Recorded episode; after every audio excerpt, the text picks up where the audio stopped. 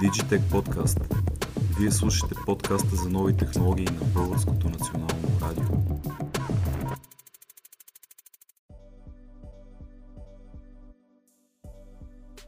Слушате подкаста за дигитален маркетинг и дигитални технологии на Българското национално радио. Благодарим на всички, които отново избраха подкаста. Благодарим на всички, които са с нас.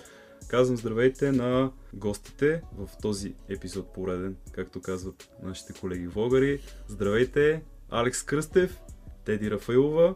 Добър ден. Замисляме се дали да не кажем добър вечер, че навън е супер мрачно.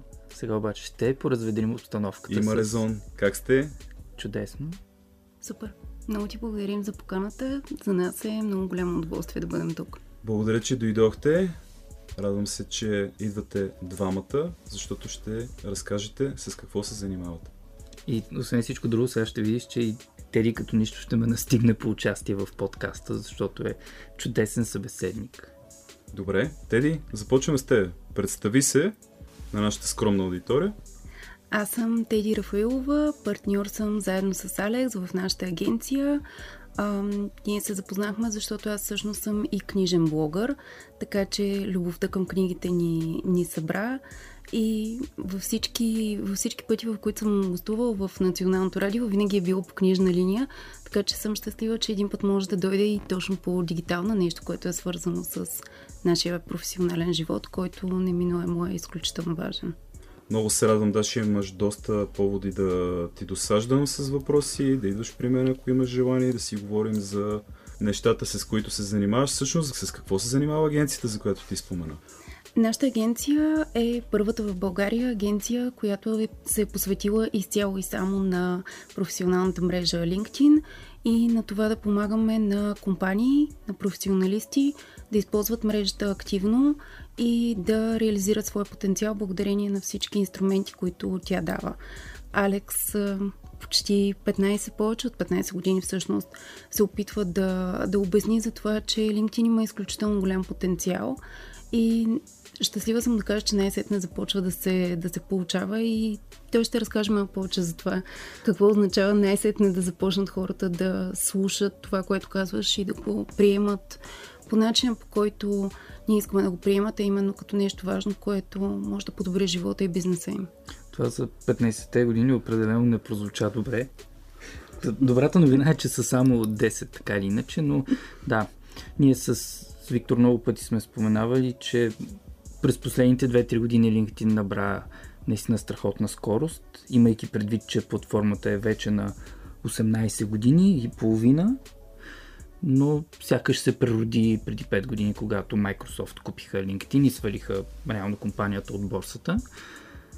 Но да, наистина е забавно, особено през последните няколко месеца имаме страшно много обучения с компании за менеджерски екипи, търговски, по-големи а, екипи в, в рамките на самите компании. Проста причина, че организациите разбраха колко сериозен инструмент може да бъде LinkedIn не само от гледна точка на подбор, което общо взето е първото нещо, което по-голямата част от хората си помислят, когато чуят ключова дума LinkedIn, но вече много повече и за продажби и то за продажби по правилния начин, когато си говорим за социалните мрежи, за дигиталните канали. Има си термин, ние сме го споменавали няколко пъти, social selling, социални продажби, Далеч сме вече за щастие от а, годините на тежкия спам в LinkedIn. Не, че го няма. Какъв е бил? Тук е момента. А, да в момента, в който свързваш се с някого, той ти приема и почваш да го бомбардираш с безумни съобщения за среща, да представяш продукти си и така нататък, което да си го да си го кажем честно, буквално е равнозначно да това да спреш някого на улицата и да почнеш да му продаваш доста скъпи неща, все пак, защото LinkedIn е платформа, в която предимно а, комуникацията е свързана с B2B сегмента. Интересно, да. Добрата новина е, че хората очевидно искат да се учат, и с извинение за тази генерализация, но много, много често вече виждаме и доста образователно съдържание в различните аспекти на бизнеса. Голяма част от активните потребители вече наистина си дават сметка колко важно е да опитват да предават опита, който имат и заедно с това да печелят и малко по-голяма разпознаваемост, доста по-добро позициониране за самите себе си. Това, както знаем, в средносрочен, дългосрочен план води до повече продажби, дори в консултантския бизнес. Да, аз имам такъв въпрос точно към двама ви, който ще задам след малко. Но като каза продажби, виждате ли в момента, в седмицата, която започва сега с Black Friday, например, да дадем пример с тази кампания, която е интересна на много хора, виждате ли някакви зависимости между LinkedIn и тази кампания за Black Friday? Добри примери, лоши примери, спам, както казваш ти, неща, които не трябва да бъдат в LinkedIn, но са свързани с Black Friday. Какво, какво може да се види? Истината е, че сами аз не наблюдавам някакво сериозно разместване и опитвам се да си как да си спомня дали в фида са ми попадали а, особено голям брой апдейти свързани с Black Friday. Реклама сигурно не съм виждал, Както знаем, рекламата в дигиталните медии в повечето случаи е персонализирана и това, че не сме видели нещо със сигурност не означава, че го няма и че не се случва. По-скоро нещата, които ми попадат, са свързани с кампании, които компаниите имат в евентуално към крайни клиенти и просто ги пускат и в LinkedIn като канал, в който все пак а, има хора, които и като, като бито си могат да бъдат потенциални клиенти, не е задължително само в професионалното им ампла. А, и истината е, че някакви представителни данни по-скоро ще можем да видим евентуално към края на следващата седмица, когато мине Black Friday и Cyber Monday и всички тези неща. А, припомням пък, че Alibaba имат Singles Day, който беше миналата седмица. Би трябвало да е това за неженени и неомъжени хора ли? Извинявай за въпрос. Ами, аз понеже наскоро слушах историята на, на Alibaba и да, нямам спомен защо точно си го избират, но, но реално е един от а, сериозно, сериозно уважаваните празници в, в Китай. А, между другото, миналата седмица точно ми направи впечатление, че в няколко български магазина вече е като, може би като противовес дори на, на черния петък, но така доста поетично и романтично стана, пък а, знаем, че, честно казано... Отговор на Ориента. Да. Спрямо. А, отстъпките, особено в бизнеса, не съм сигурен, че са възможно най-добрата практика в дългосрочно отношение. И големите разпродажби в B2B не са нещо, което виждаме често, но понякога, например, за софтуерни продукти, които са софтуера за сервис, такива, които можеш да влезеш, да си платиш абонамент или да ползваш да кажем еднократно. А, там да, има малко повече кодове напоследък, които може да си се възползват а, различните професионалисти, но не мога да кажа, че виждам някакво раздвижване. Теди, да те питам тебе, какви хора идват при вас? А, и ще кажа защо те питам. А, има много хора, които за тях и за техните бизнеси може би ще им мине през главата. Защо да не консултира агенция като тази, в която работите, след като можем да се учим от ам, LinkedIn блога, например, или някакви курсове от Udemy, или някакви други курсове, за които може да споменем след малко. Аз съм изключително щастлива, че при нас в последно време идват хора, които действително са осъзнали самите те нуждата от а, някой професионално да създава тяхната LinkedIn стратегия, професионално да се грижи за, за нещата, които се свързват с техния бранд. И всъщност доста често те знаят, знаят какво искат. Идват с предварително формулирани цели, идват с а, готовност да работят, да ни сътрудничат и това до голяма степен ни позволява ние много по-ефективно да работим за тях и да имаме много повече креативна свобода и да правим много повече неща, които са, как да кажа, по-смели. Да излизаме от зоната на комфорт, не само нашата, но и да помагаме на клиента той да, да разшири съзнанието си и да види, че всъщност може да прави много интересни неща в една професионална мрежа.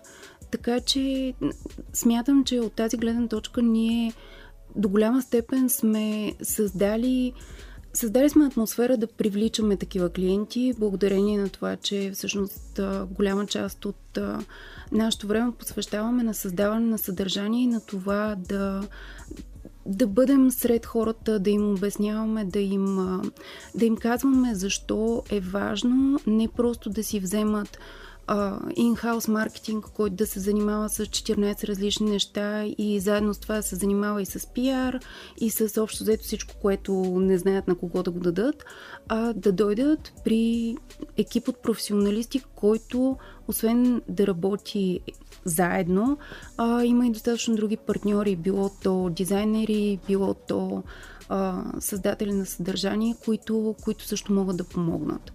Така че от тази гледна точка при нас идват, идват хора, идват компании, които знаят какво искат, но идват и много а, отделни професионалисти, които просто искат да подобрят присъствието си в професионалната мрежа.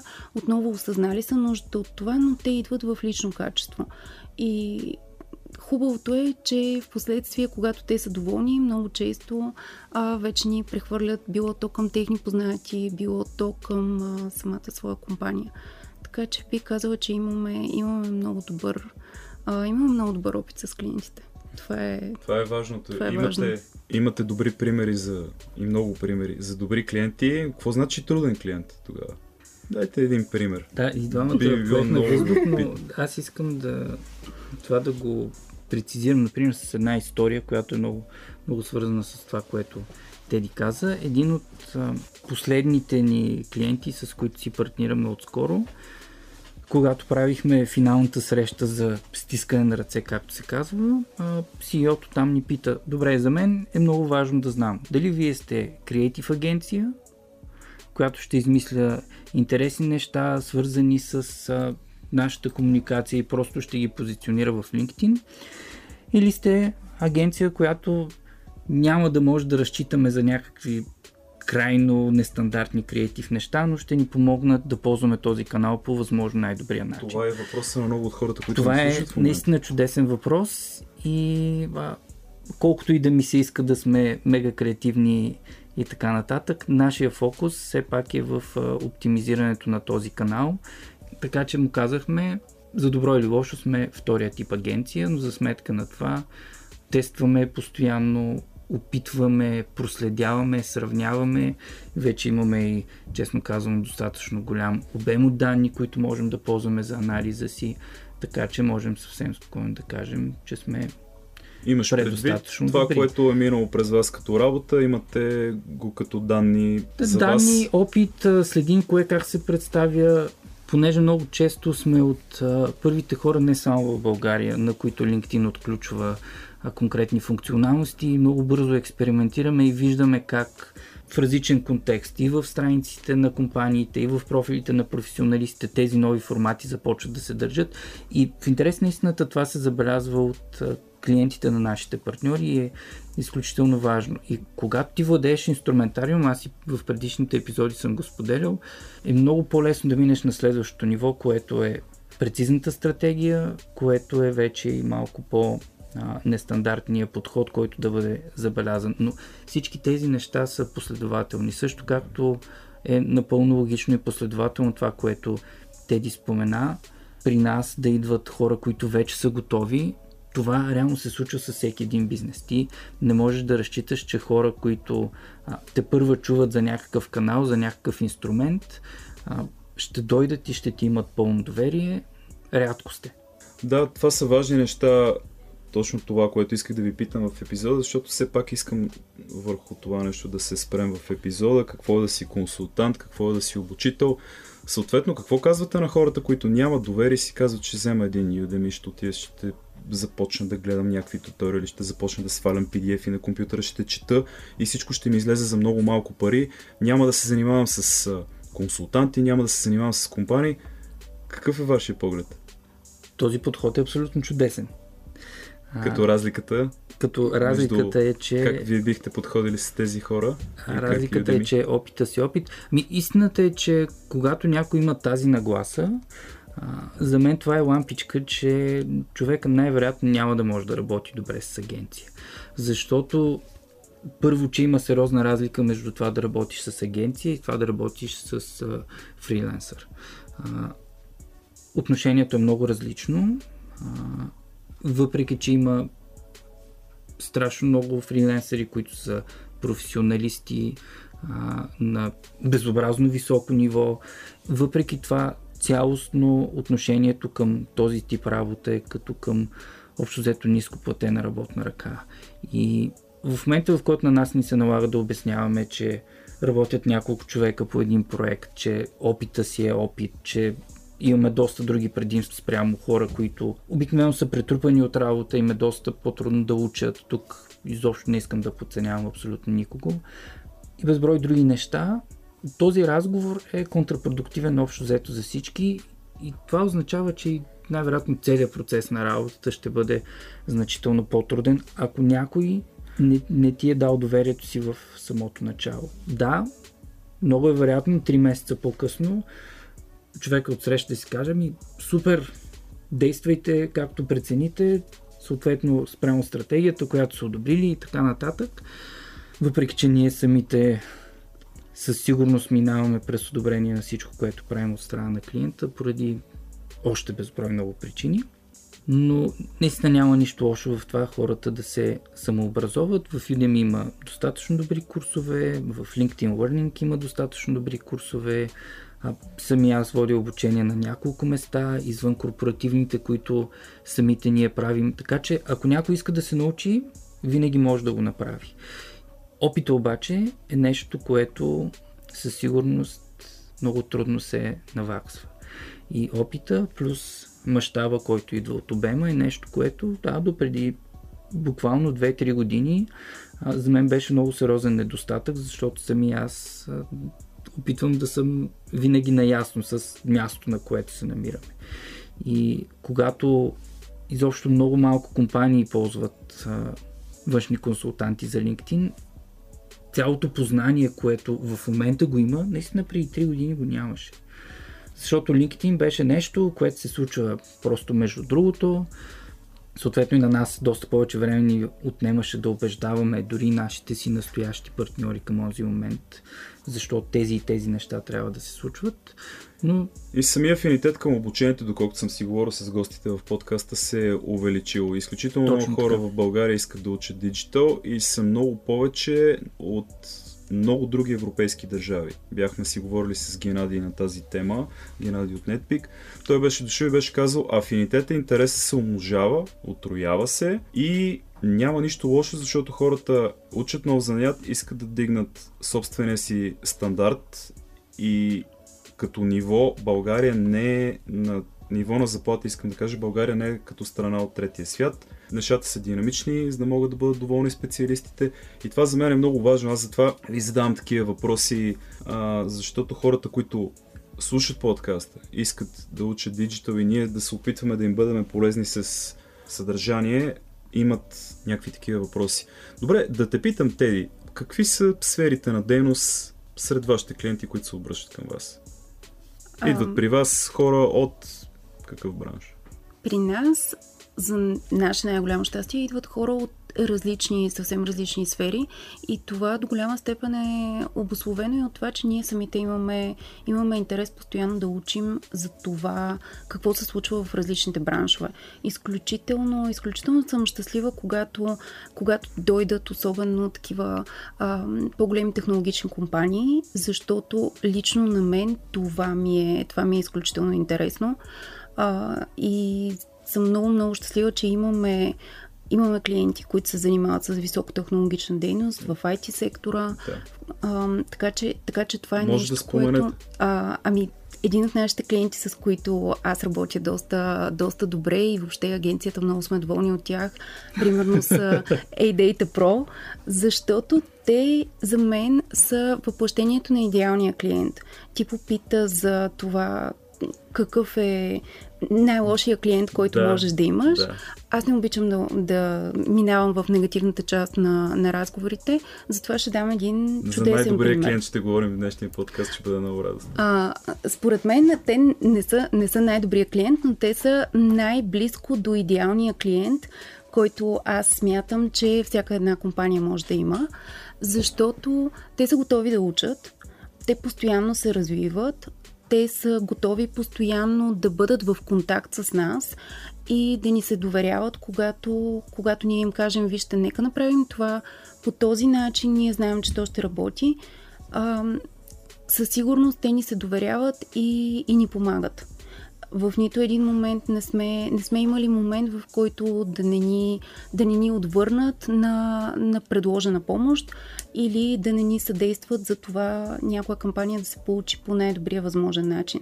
Така че, въпреки, че ние трябваше да инвестираме изключително много усилия в това да навлезем в техния бранш, тъй като това не е нещо, за което просто можеш да създаваш съдържание или просто можеш да направиш стратегия, това определено се отплаща с едно партньорство, с което ние сме изключително горди и всеки път, когато имаме среща с, с техния екип, сме изключително щастливи да бъдем на нея и не го възприемаме като, като работа и като задължение. Така че това е определено един много близък модел на идеалния клиент, който можеш да получиш. Връщам Вики към това въпрос преди малко с ученето, с това да си имаш един човек вътре в екипа, поставено срещу това да имаш консултантска агенция в дадена посока. Истината е, че това, което работи най-добре е и за нас, но и за клиента, което е най-важното, честно казано, е когато има един човек, който не разбира от всичко, не е експерт в 30 различни посоки, защото когато си говорим за за маркетинг, особено за дигитален маркетинг, посоките наистина са поне, поне 20-25. Но човек, който има достатъчно ясно представа от всичко, затова е и този увеличен интерес към обученията, за да могат маркетинг специалистите, включително тези, които са в компаниите, да са наясно с тенденциите, без да имат възможно най-добрата експертиза, дълбоката експертиза, извинявайте. Тогава вече всичко работи чудесно. Ти знаеш, че предлагаш на предлагаш решение на човек, който те разбира и ако вижда проблем спрямо неговия собствен бизнес, който той представлява, би ти го казал веднага, за да може всеки недостатък да бъде изчистен преди старта на комуникацията. Разбира се, анализа след всяка кампания също е доста важен, но ето това е а, възможно най-доброто нещо. И сега да кажа за най-трудния клиент. Най-трудният клиент е точно обратното на това. А, най-трудни са обикновено компаниите, в които нямаш с кого да си говориш. А, всяко одобрение, всяка изобщо проверка, сравняване на фактите идва много бавно. Това забавя много често кампании. И истината е, че ние в някакъв момент спряхме да работим с а, единични партньори. Единични предприемачи, дори мога да кажа, защото м- доверието там много често е изключително високо, но въпреки това отношението от гледна точка на контрол върху процеса е малко по-различно и много трудно се случват нещата. Ами най-вероятно за, за самите хора си има баланс, но нашата работа обикновено е много динамична и ние много се забавляваме, когато общо взето на първа среща споменем на клиента, че малко обема им от работа ще се увеличи с нашето идване, защото имаме нужда от страшно много информация, особено първите месеци, докато навлезем в компанията.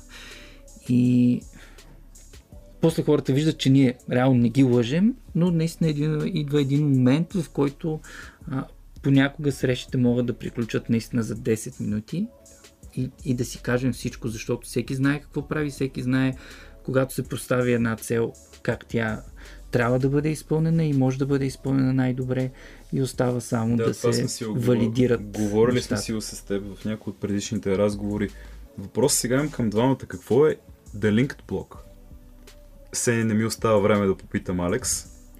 Това е много, много тъжно, че не ти е останало време, но истината е, че The Linked Block е добрия стар блог за LinkedIn, който аз поддържах в продължение на 11 години на български, още от 2010 година даже от, даже от края на 2009, ако трябва да бъдем точни, който създадох покрай един мой студентски проект, посветен на LinkedIn и през цялото време това беше моят начин аз да поддържам интереса си към платформата, да разказвам за тази платформа, изключително самотно занимание до преди 5-6 години, защото никой друг не се интересуваше от LinkedIn, никой друг не говореше за LinkedIn. От гледна точка на образование, консултации, включително от гледна точка на медийна среда. Този хайп, който Фейсбук го има през цялото време. някакъв момент започнаха да се появяват и други колеги и тогава нещата станаха доста по-лесни. Въпреки, че през цялото време имаше предостатъчно професионалисти и тук в България, които си ползваха мрежата и си правеха нетворкинг през нея, търсиха си клиенти, намираха си, разбира се, много повече хора си намираха и предлагаха работа, но както казах, играта се промени някъде в момента, в който Microsoft а, поеха щафетата и започнаха да понатискат за разнообразяването на платформата. Тя наистина да се превърне тя в социална мрежа. разбирам от тебе. Със сигурност спечели това. Ако някой опита да ме убеди в обратното, мога само да кажа, че е много трудно да си представиш как платформа на близо две десетилетия може да расте с по 15-20% на година. Нещо, което... Запази се в момента тази стоеност, така ли? Да. 25 милиона само за едно 3 месече нови потребители. Като все пак, тук говорим за регистрирани потребители, но до голяма степен това се отразява и на, на активността, която се увеличава. Съответно, това са много сериозни проценти, особено на годишна база. Ако трябва да се върнем на това все пак какво е Делинг блок, аз бих го определила като едно събирателно място, където можете да намерите изключително много информация, активна, up-to-date, неща, които буквално са се случили много често преди часове. Може да ги намерите като стати, писани от експерти, които се занимават с LinkedIn маркетинг. И много често, благодарение на тези стати, можете да добиете и представа за това ам, какви обучения правим ние и всъщност с какво, с каква информация можем да ви заредим в рамките на едно обучение, било то за а, това как да поемете по пътя на успеха с LinkedIn, било за това как да създадете вашия All-Star профил, било то за Employer Branding, било то дори за начина по който може да провеждате успешни кампании, с които да популяризирате компанията си и най-вече да продавате в B2B сектора. Така че uh, The Link Block е едно изключително, изключително забавно, а от тази година и цветно място, тъй като а, ние си имаме вече и система с а, различни цветове за различните ни рубрики. И а, разбира се, най-хубавото нещо е, че всяка седмица ние имаме един дайджест, в който събираме новостите около мрежата, така че вие всяка седмица ще научавате най-интересното и най-новото около мрежата и без, без да се налага да го търсите. Просто идвате при нас. Този дайджест се нарича Linked Letter нюзлетър за LinkedIn. И добрата новина, понеже говоряки за LinkedIn, винаги говорим за нови неща, добрата новина е, че а, от няколко дни нюзлетрите в LinkedIn са достъпни вече за почти всички потребители, изисква да имат активиран а, Creator Mode и все пак малко по-голяма активност в платформата. Но това всяка седмица да даваш на аудиторията си всичко най-ново от една платформа е страшно образователно и истината е, че това беше основната причина аз да, да убедя първо екипа, че има смисъл да инвестираме по няколко часа всяка седмица да правим това съдържание, защото за да изведем три най-важни новости от платформата, ние разглеждаме поне 100, понякога и повече. И страшно много, как да кажа, миньорска работа, но накрая резултата наистина си струва и когато, например, когато трябва да се подготвим за участие, свързано с темата LinkedIn. В общия случай отговаряме, отваряме си последните 5-6 линклетера, виждаме кои са новостите и става доста по-лесно. И, например, сега, ако ти ни изненадаш и ни питаш кои са най-новите неща, които са случили от линк, около LinkedIn, директно мога да ти ги изброя, без дори да се замислям. Иначе в повечето случаи започваш да се чудиш кое, кога го пуснаха, обаче това не беше ли бета, кога го пуснаха пък за, а, за всички потребители по света и става една такава малка манджичка. Добре, нека сложим край на част едно. Изключително много ви благодаря, че най-накрая двамата успех да ви интервюрам. Не, че Алекс не ми е всеки път а, изключително полезен. Да припомним на хората, че имаме няколко епизода заедно с него. Digitech Podcast може да намерите вече в Binar, в SoundCloud, в Apple, в Google Podcasts, в Spotify, разбира се, там са всичките ни епизоди. Вие сте едни от първите хора, с които сега започвам отново с теб, както започнах сезон 1, сега започвам и сезон 2. Ние сега и да тизваме и да не тизваме, няма да ни стигне времето, защото LinkedIn се развива. Благодаря ви, че бяхте на гости. Алекс Кръстев, Теди Рафаилова. Доскоро благодаря на всички, които бяха с нас.